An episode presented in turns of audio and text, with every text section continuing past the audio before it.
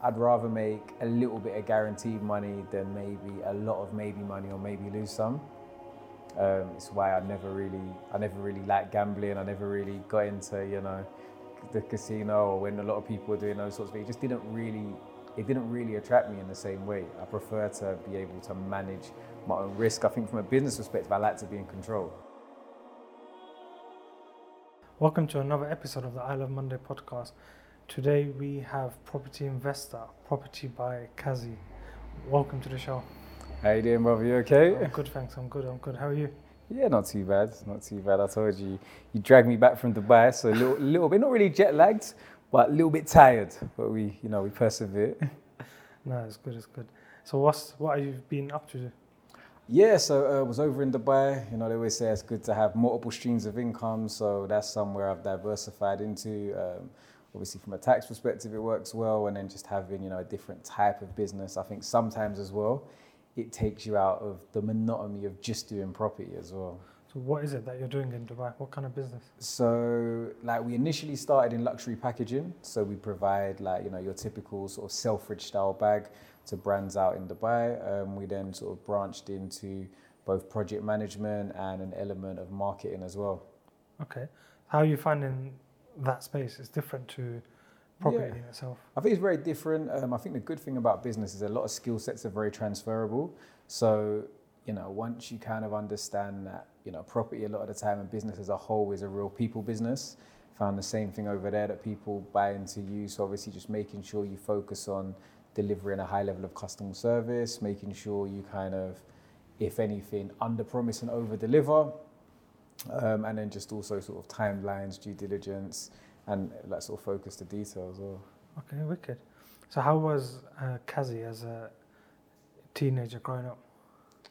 I don't know. I'd like to say I was. I was. I don't know. How was Kazi? Um, it was all right. Like you know, I was probably wasn't the best behaved, wasn't the worst. Was somewhere you know in the middle. Got good parents. I think. Although I might have not always been exactly on you're sort of doing the right thing. I was maybe doing the wrong thing in the right way, and I was always sort of polite to adults, you know, teachers, etc. Uh, I think always entrepreneurial, so always kind of wanted to make money, um, and that was like sort of a driver very early on. What kind of things did you try to make money of early on? So, you know, early on, super conventional paper rounds, but then realized, okay, that's not enough money. And obviously, the paper round company, they're like, oh, they pay you more if they put leaflets in it, but only a little bit more. So then I started approaching all of like the local businesses and saying like I had a distribution business, and uh, you know they could pay me directly. So like to kind of we get like double and triple the amount. So I think that kind of skill set about sort of really being able to know how to maximize your time is something that's probably put me in good stead for later on in business. So did you actually put the leaflets in the newspapers? Yeah. So you were getting paid twice for one job? Yeah. Smart thinking, smart thinking. Mm. So when did you start getting into property? Um, I didn't, you know, formally get into property until I think I was 22. I think when I bought my first property, 22, 23. Probably 23 actually when I bought my first property. But prior to that, I'd started kind of, I knew that I had an idea. I wanted to get into it, started sort of just being around other developers, working out what they were doing, seeing how I could use what I had at my time, which was I had a car, I had you know a hatchback, could put stuff in the back of my car, I had time, so use what I had at my disposal to make myself beneficial to those developers, so that I could learn from them and also like create a value proposition for some of those developers as well. So what kind of things were you doing?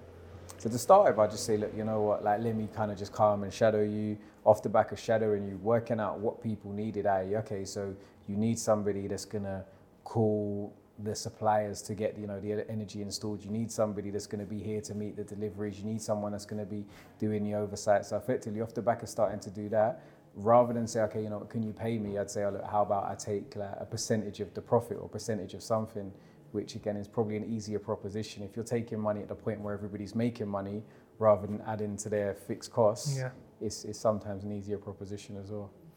Okay, so what? How was your or how did you transition from that into your first deal?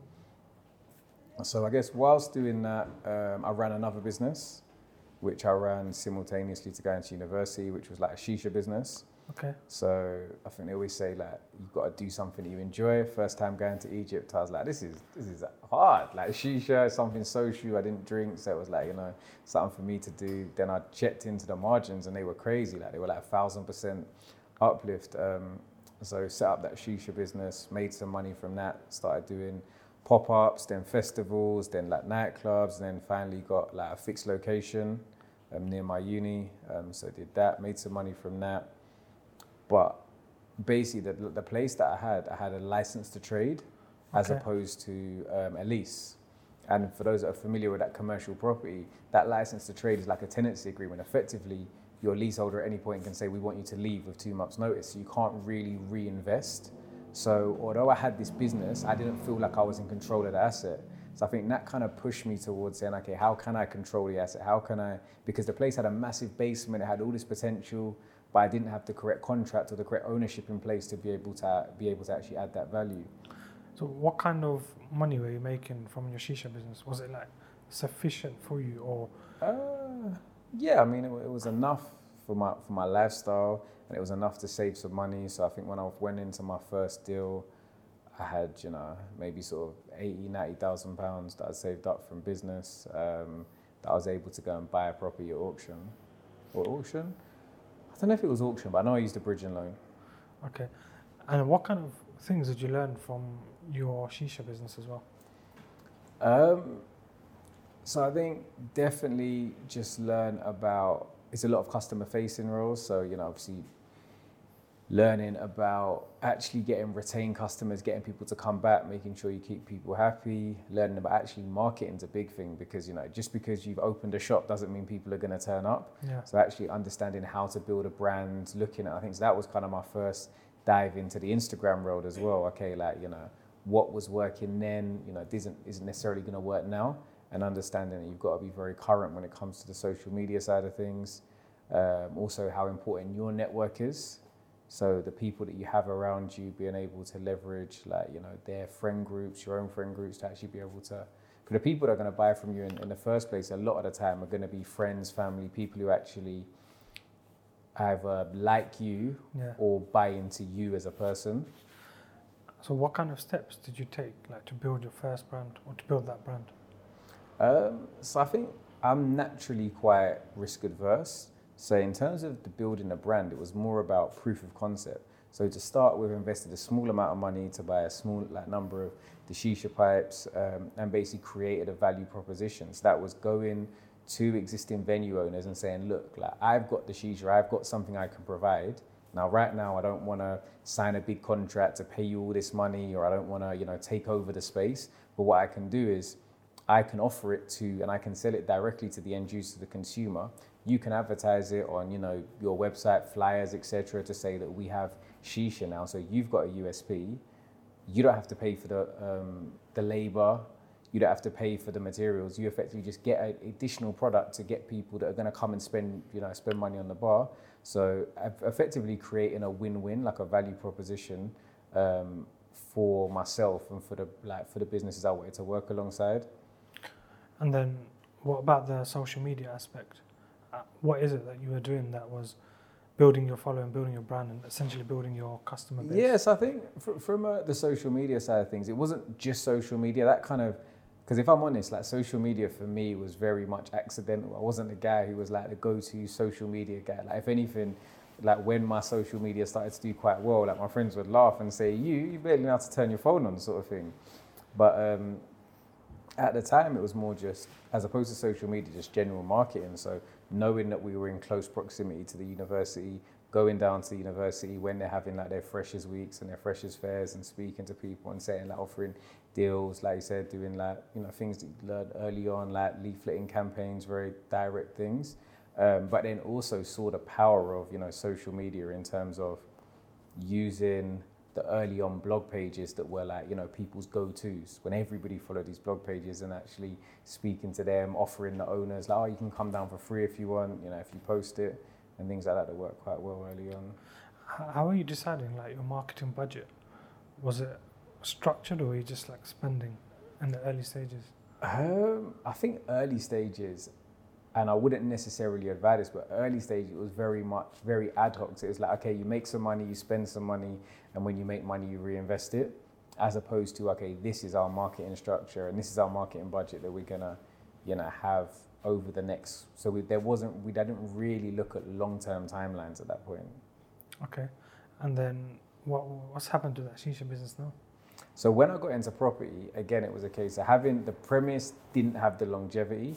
And it's probably something that, ironically, full circle. I'm in conversations and I've looked at venues over the last couple of years. Obviously, if the back of COVID, it sort of delayed things as well. But it's something that I would get back into. But when I got into property, to start with, I was doing both. So it was a case of, you know, shisha business, we were open till 1 a.m. By the time you get home, it's 2 something. Property starts super early in the morning. And it was just burning the candle at both ends, wasn't sustainable. And one of them I could see the longevity in, which was the property, which is why I focused there. But like I said, now you know, there's there's more capital that I can just say, okay, I'm going to put money into something. Then we are looking at getting back and reopening the premises. But that's you know like what eight years, eight nine years on. So I think for those kind of budding entrepreneurs, it's you know, you don't have to do everything all at once. Probably a takeaway. Would you do anything differently now compared to when you first started it, eight nine years on? Um, in terms of if I was going to do a venue now, yeah, I think like in terms of like I said, so particularly that the type of contract that we had that we were trading under, the like understanding specifically different areas have different attitudes towards, you know, whether it's development, whether it's, you know, opening a business. So actually focusing on an area that has quite a positive attitude towards maybe shisha bars because it's going to give it more longevity. Yeah. Okay. And then what was the first deal that you got? Because you you got that on a bridging loan, you said. Yeah. So the first deal, um, I'm pretty sure it was an auction purchase. Um, I'm pretty sure it was an auction purchase, and it was a bridging loan um, that I used to buy it. It was a one-bedroom flat um, from a housing association, quite a you know rundown, unloved state. Um, could see the potential to improve the obviously condition of the property, looking at the relative comparables, but also because it had that large separate kitchen, the opportunity to take it from a one bed to a two bedroom flat, which okay. is really where a lot of the value is. And you know, in a market like we are now, where it's in in a lot of full intents and purposes, it's more of a buyer's market you know, if you are buying property, that you've got to really be able to force that value of the property up. You can't just rely on the market sort of dragging you along with it. Um, so it's a strategy that worked then and it still works now. Um, and I think effectively once you did that deal, that was like my proof of concept to say, okay, you know what, this this makes sense. So was it then just a case of rinse and repeat? Yeah, for, for the most part, for a period, it was a case of rinse and repeat, and then obviously go on and do bigger deals and bigger projects, but very much so, you know. Um, like outside of property, like my background's economics. So like I live like in the numbers. I live in my spreadsheets. For those that follow the property by Kazi page, you'll see that like my spreadsheets are like eight pages long with what if analysis and you know a summary page and all of these things to really understand you know that what impact changing factors have on the deal. Um, and really, I've always been guided by like, what do the numbers say. So whether or not there's no point in my career I'd say I wouldn't go and do a one to two bedroom flip, even if I was doing you know massive developments if the numbers made sense and it was a good return on investment. It's just fact, isn't it? Numbers. Yeah. I think that's the, that's the thing where if there was once there was a um, auction where we offered I think it was about three thirty. That was a max, and someone offered about three seventy and what happened is, after a while, that property came to us to sell, mm. but he said he done his numbers all wrong. It was his first deal. I think he was either going to break even or make a loss of ten thousand. But when you're in the property space, your numbers have to be spot on. But to make a to make a loss on a property deal, when you've done pretty much everything right. It's a big. It's not. It's not. Yeah, the, the numbers do they insulate because things can change. Like you know, base rates are going up on a quarterly basis at the moment. During COVID, some things like steel, timber, um, glass were going up like you know fifty percent over a very short period of time. There are going to be these what if factors, but buying at the right price is what is going to allow you to worst case make less profit as opposed to having to hope you sell it for maximum values. I think there's two things. You buy at the beginning and you buy smart at the beginning, but you also make sure you think, okay, who is my end user going to be, and make sure it's fit for purpose. Because I've seen deals where like, I've seen friends that early on wanted to their first property, over personalized it, sold this deal, and they thought this was an amazing deal. I've done this great refurb. They had like a black kitchen in it, black gloss kitchen with blue LED lights, a super masculine kitchen. The day after they sold that property, that kitchen was in the skip. No way. Like, but as a brand new refurb. Now, if they potentially had said, you know, do it a little bit more generic, kind of think about the end user as a not a bachelor but as a family home, they may have got an extra ten thousand pounds because Yeah, the people yeah. aren't factoring in. I need a new kitchen. So it's a bit of give and take. You have to do the numbers right, and you have to obviously also make sure you do the design right as well. And I think that's something a lot of people sometimes neglect. So you say you're risk averse. How does that affect you in terms of the numbers? I mean, it means that I probably haven't made as much money in a lot of in a lot of cases that I could have.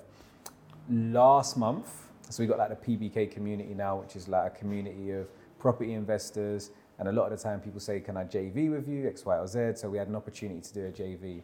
Now I'd done my numbers on this deal.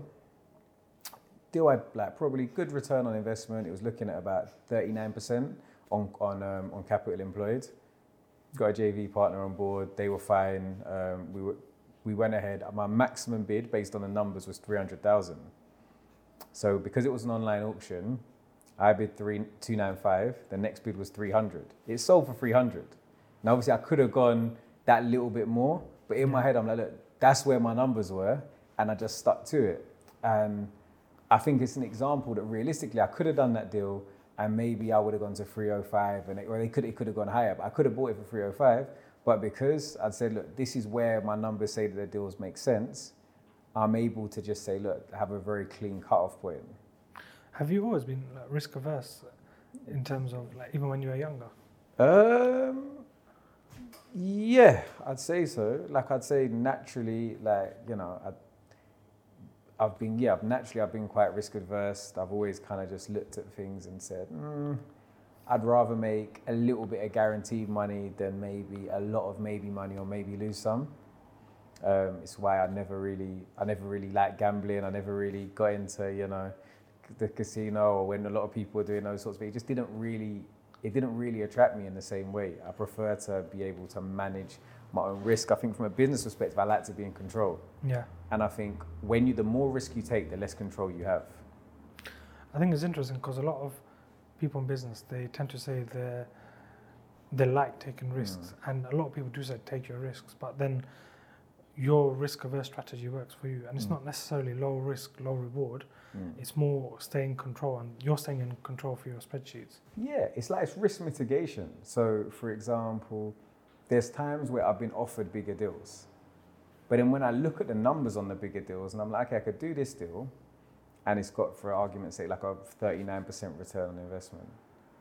But the additional risk factors mean that if I do another deal with a 36% return on investment, but they have way lower risk factors, my actual return is better on the lower percentage in terms of my ret because there's an, an element of risk that is the what if that is the unknown and unquantifiable Yeah. in the larger deal. Um, and don't get me wrong, like I think now obviously I'm looking at some much much larger projects, but it's because I've got to that point where I feel a lot more comfortable. That's where your experience kicks in. as well. Exactly, and, and experience mitigates risk. When when you do your refurbs, how are you calculating the projects now? Because construction prices, like it steel timber from COVID, has just gone up. Yeah, I mean it depends. Like obviously, if if we're doing ground up, then kind of just got to work off sort of price per square meter, pretty much, as subject to it not having like you know a massive basement or something like that. They kind of they are where they are, if, depending on obviously the, the construction methodology, but you could, you kind of know where they are. Ironically, conversions and renovations are a bit more what if because you're dealing with buildings that are at the moment 100, 140 years old, some of them you know, that you take down the wallpaper and the wallpaper was what was holding up the walls.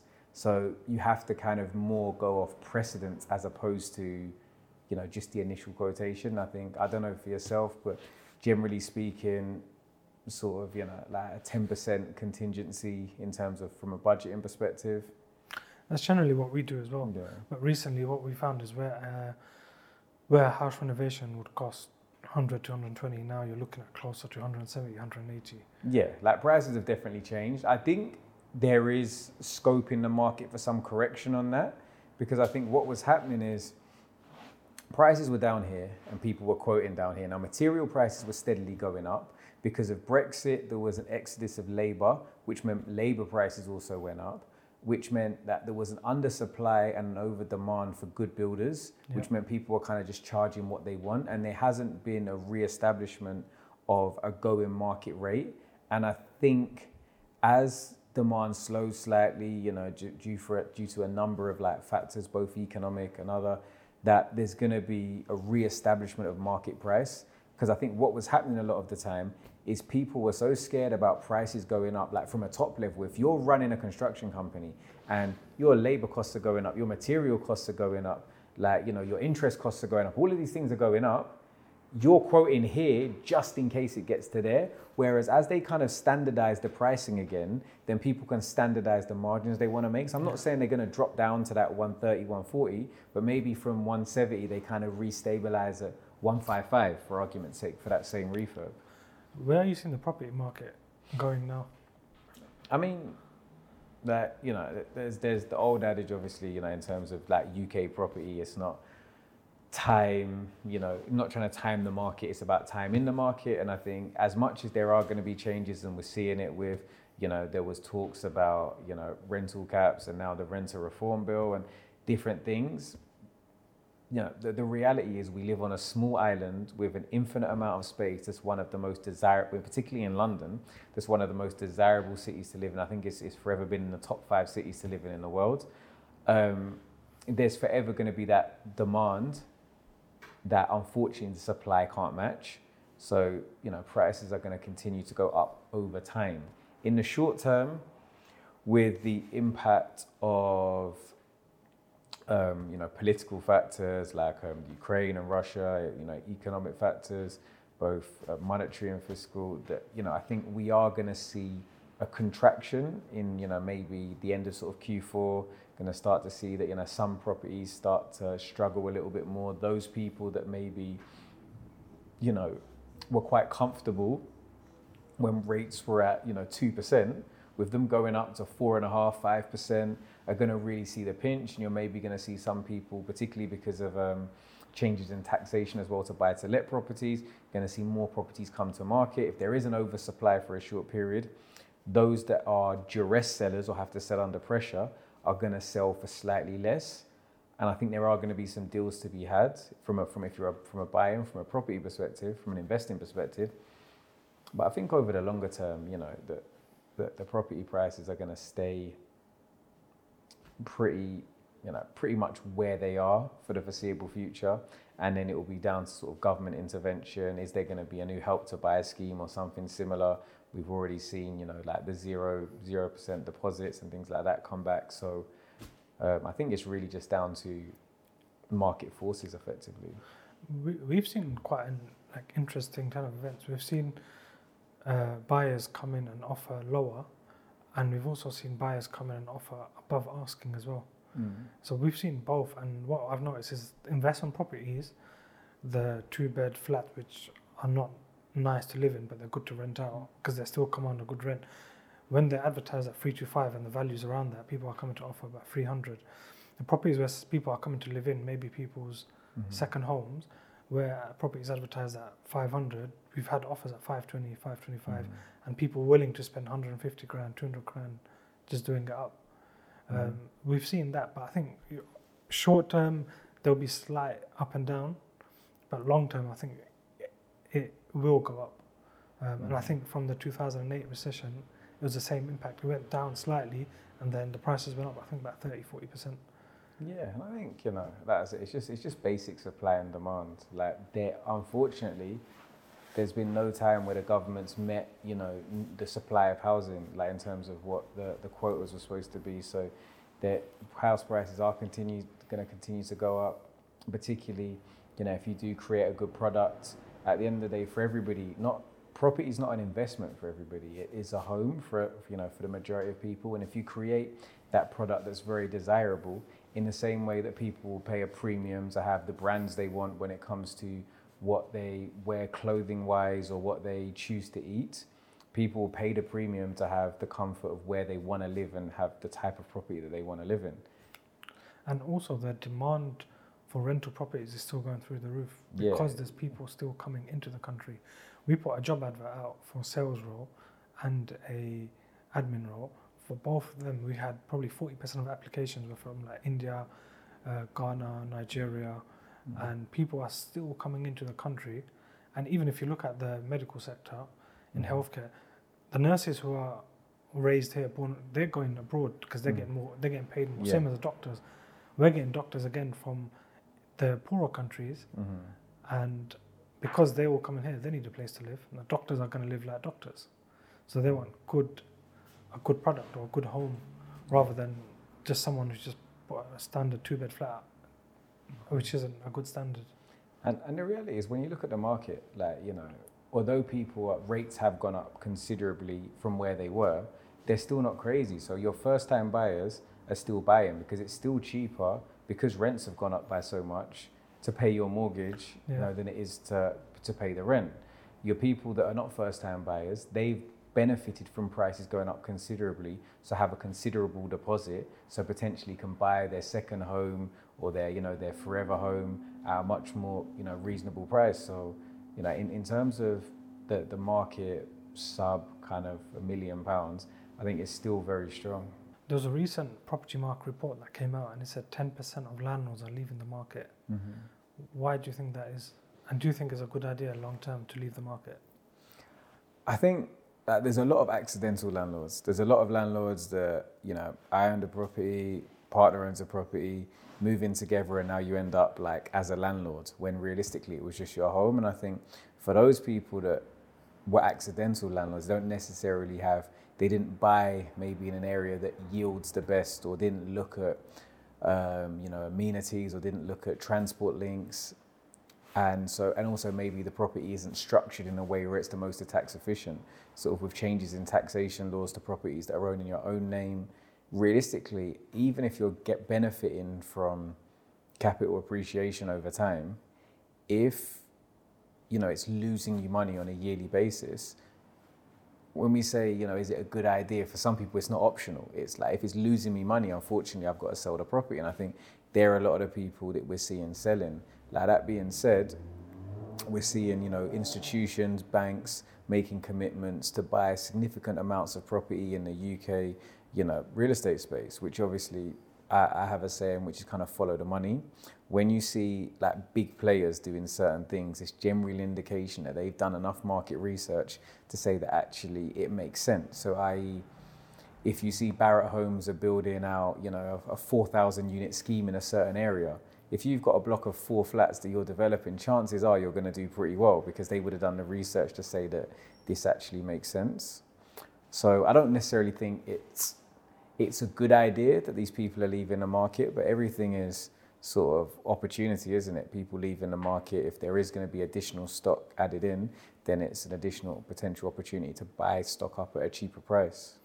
I think for landlords, like accidental landlords, if they're if if they're like don't have not entered property as a business Mhm. or as an investment, they're just seeing property as a passive income and it's paying the rent. But as Mm. soon as their interest rates go up and all of a sudden they've got to put money in or their return is very very little, then they're going to think, you know what, let's just leave and then do something else. Because either number one, they don't understand it, number two, they don't like it, or it's just something that they don't want to stress of. Yeah. And um, I think that's a lot of the reason we're seeing landlords leave. The portfolio landlords, they're either buying up, uh, like you said, banks, Lloyds coming to buy 50,000 homes. Mhm. I think they're looking to buy a block in Romford. Um, we've got like clients like banks in Abu Dhabi, they're looking to buy up stock and they're looking at both the private let market and the short let market. Um, Mhm. So if you're looking at following the money, they see longevity here in the UK. Mm-hmm. Um, and then Dubai, where people are saying, buy in Dubai. Yeah, no, definitely. You know, you're definitely still seeing a lot of people buy, and it definitely still makes sense. Obviously, it just has to make sense for you personally, and sometimes you know restructuring So you mentioned there about you know some of the banks that are buying in the shortlets, and for some people that are maybe if you are that accidental landlord that's struggling, maybe rather than sell up, it is a case of okay, can you repurpose? Can you now use that property as serviced accommodation? Would it maybe work as an assisted living property? Like how can you like operate in the times that you're in? Because it's not always a case of just saying let's give up, but sometimes it's a case of okay, so let's adapt. The market has changed. What What is it that made you go to Dubai when you wanted to open or have a secondary stream of income? So do you know what? It was a case of like every time I've done something, it's always it's never been full on by design to say okay I, I want to go over here and I want to do that. Like I was visiting um, a friend of mine who's now my business partner over there, and we were just talking and we were talking about both our strengths and some of the opportunities and the business kind of just like created itself off the back of opportunity, off the back of saying, okay, you know what, let's try something because we have these opportunities there, and effectively, without doing anything, you're sort of just leaving leaving money on the table. So it was that. It was the fact that I had a good partner that I was able to work alongside, um, which was helpful. It was the fact that we saw the opportunity. The culture of the country, you know, was something that was really appealing to me. The culture of business over there and opportunity. Um, and then just also enjoying it as like a second home almost as well. So it just ticked a number of boxes. What is it that about the culture that made it appeal appeal to you? Um, you know, I think there's very much like when when you meet people over here, like sometimes things can be very cagey. Like everybody plays their cards very close to their chest, whereas I think there's almost a culture of if somebody likes you, it's like, you know, let me show you what I can do for you. It's kind of like the business ethos. So it meant that you know, you can kind of get into doing bigger things at an earlier stage. Do you find it easier to learn about like different businesses there as well? Yeah, I think, like I said, I think people because I think people are less cagey. Yeah. People are very much more so. Okay, like so, what can we do? Like, how can we do business? As opposed to what do you do? This is what I do, and then let's just sort of leave it at that. There's a lot more. Okay, like how can we be collaborative? How can we you know, what, what can you help me with? What can I help you with, and vice versa. I think over here in UK, it comes a lot of people are trying to find that just for the sake of knowing, mm. whereas I think in Dubai or because it's such a business hub, like everyone there is for business or everyone's there mm. for work. Um, people want to know to explore opportunities, mm. and it's easy to connect people because everyone's there for business. Like you know, Kazi's in property. Let's mm-hmm. um, connect Kazi with James, for example. Mm-hmm. Um, and I think that plays a big impact on why I've seen a good few amount of people recently make their way over to the Middle East. Yeah, I think you know that they have the conversation about it. Sometimes they can be very much like, you know, growing up as Londoners, like a crabs in the bucket mentality. That like you just everyone's trying to get their way out, but pulling each other down at the same time as as a means to do that, as opposed to uplifting each other and having more of like an abundance mindset. And I think it doesn't matter if you go to Dubai or you go to Canary Wharf or you're in, you know, in these areas and you're looking up and you're saying, look, like there's millions and billions of pounds being made on a daily basis. And like all you need is a small percentage of that, like on a daily basis to, you know, to be in a totally different space. And I think when you kind of embrace that mindset of more abundance, that like somebody else making money isn't going to stop you from making money. Yeah then you end up in a way better place, like way quicker. I think here as well, it's you don't tell anyone your secrets mm. uh, because someone else is going to copy it. Yeah, like so I, that shop's going to copy me. Yeah, like I remember at the beginning, like when I first started doing like the Instagram lives during lockdown, and then like a couple people I had on, like I'll just ask them a question, like, oh, so like where do you like where do you invest your HMOs? And they're like, oh, I don't really want to say. And I was just like, yeah, okay. But it's like the reality is like you know somebody else going to do a HMO. All they're going to do is like I, I like I mentor people that be like okay I want to know where to buy HMOs and I tell them I'll introduce them to my contact like you know in the HMO department. Because the reality is like they then building relationships as well that hopefully as long as like you all have the same mindset that's mutually beneficial. And I think that concept of you know a lot of the people that I've worked alongside whether they were further along whether they were behind me like you know if you have a mentality that you want to see those other people that you genuinely like win, like your wins will help each other out. And I think also with social media, your reach is now global. Mm. Whereas, for example, if you just got a news agent across the street, your reach is just the people who pass by. yeah, But when your reach becomes when your reach becomes global, you've got enough people in the world, and like you said, you just need a small percentage of people to trust you, Mm. and that's where you're making your business from them. yeah. Like I think, you know, and it's you're not always. Yeah, you're not always on social media directly to do business. Sometimes just on there because, like, when I started out, like, there wasn't any, like I said, same thing. Like when you asked about the businesses, there wasn't a plan of, oh, I'm going to start this social media. It was just a case of, you know what, I'd had this funny conversation actually, ironically, with my friend in Dubai, like, and it was like, cause her, my friend's wife's, uh, my friend's wife's brothers are all kind of up to no good, and they, but they, the mum just like she's quite, she just knew us all together as just them, them young boys. But she would see me in a tracksuit all the time and think, oh, like, I'm just up to no good. So when a friend was, like, my, my friend's wife was telling them, nah, like Kaz is, he does property. She was like, yeah, okay, whatever. Like, you know, so it was funny. So I was like, oh, you know what? Let me actually start doing it because there's to be people that don't really know what I'm doing and just think, you know, I'm maybe doing whatever because they don't see me. So it was a case of doing it and then start to have conversations. And even sometimes when I can't be bothered to do property, like I can't bother to do the Instagram side of things, then I'll go out and I'll go out to like Brixton Pop or something and I'll meet somebody like, oh,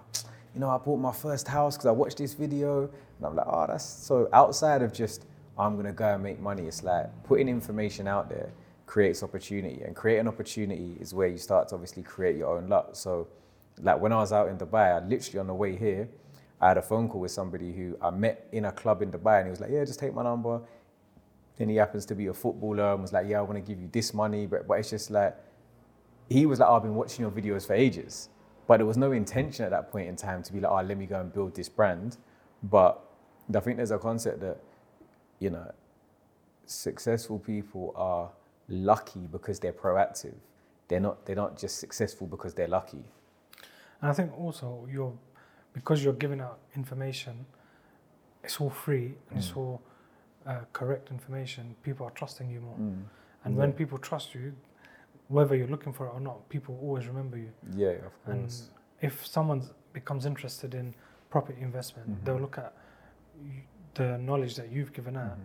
So they'll either approach you, or like you said, you met someone randomly and he's like, you know what, Mhm. let's do some business. And I think that's the key thing about social media. It's essentially it's content marketing, but giving away information away for free. Yeah, because like the, the thing is like if you can help people, the chances are that when you can't provide everything. So obviously I'm at like Highcastle Estates, right?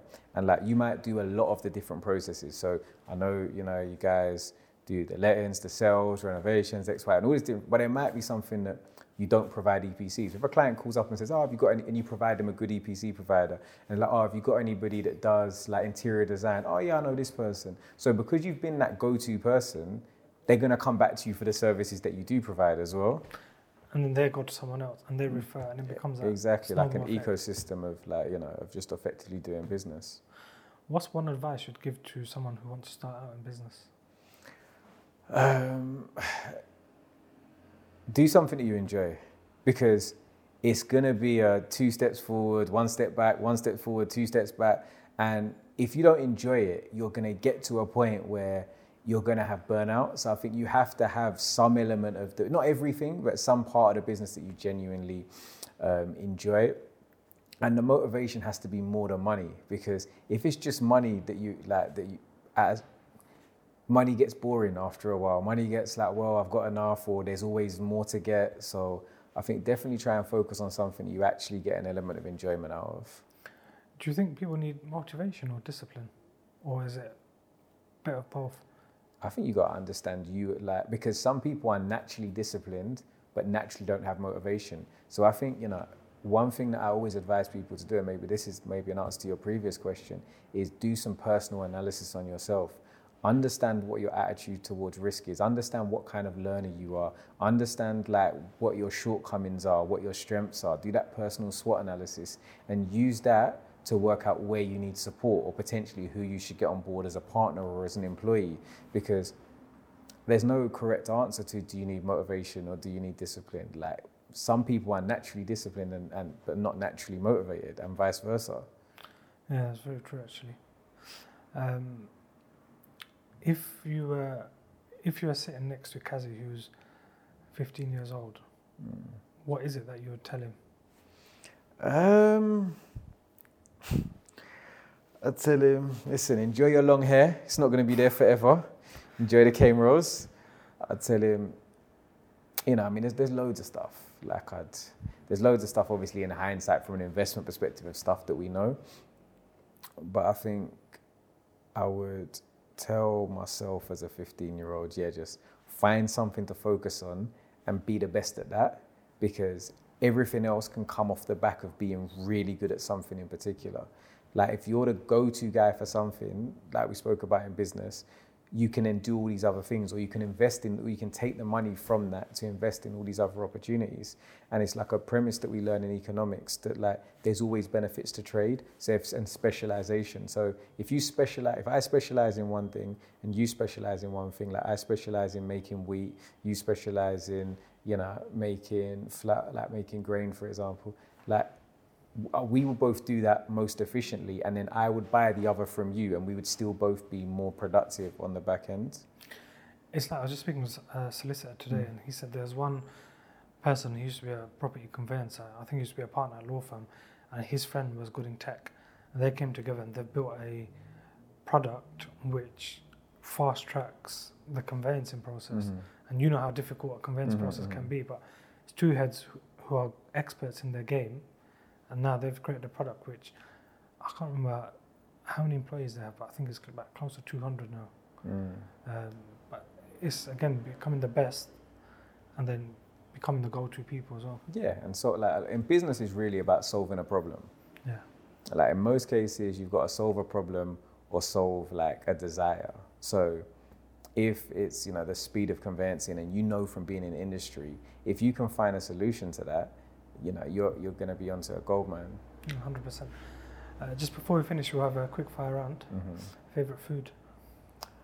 Uh, I'm gonna I'm gonna have to say pizza recently because I've been killing a pizza in Dubai, man. Papa John's has been has got me in a headlock. Favorite holiday destination? My favorite place I've been to is is Cuba, followed closely by Jamaica. Okay. Favorite book? Um, what's my favorite? I don't know if it's my favorite, but a book I reread *Sapiens* recently. and I found that I think it's just a very interesting concept of the world. Favorite movie? Movie, movie, movie. It's a bit cliche. Probably Goodfellas, if not Casino. And favorite day? Day, date like a date night. No, favorite day. Day oh, of the week. Oh, day of the week. Ah, it's got to be Sundays, man. Chill out. it's got to be Sundays, man. Little football on a Sunday. It's like football in the morning. What team do you support? Arsenal. Ah, you butlers. uh, yeah, no, listen, you got to be in it to win it. Uh, Kazi, thank you very much for coming on. no problem. It's been a pleasure. Thank you very much.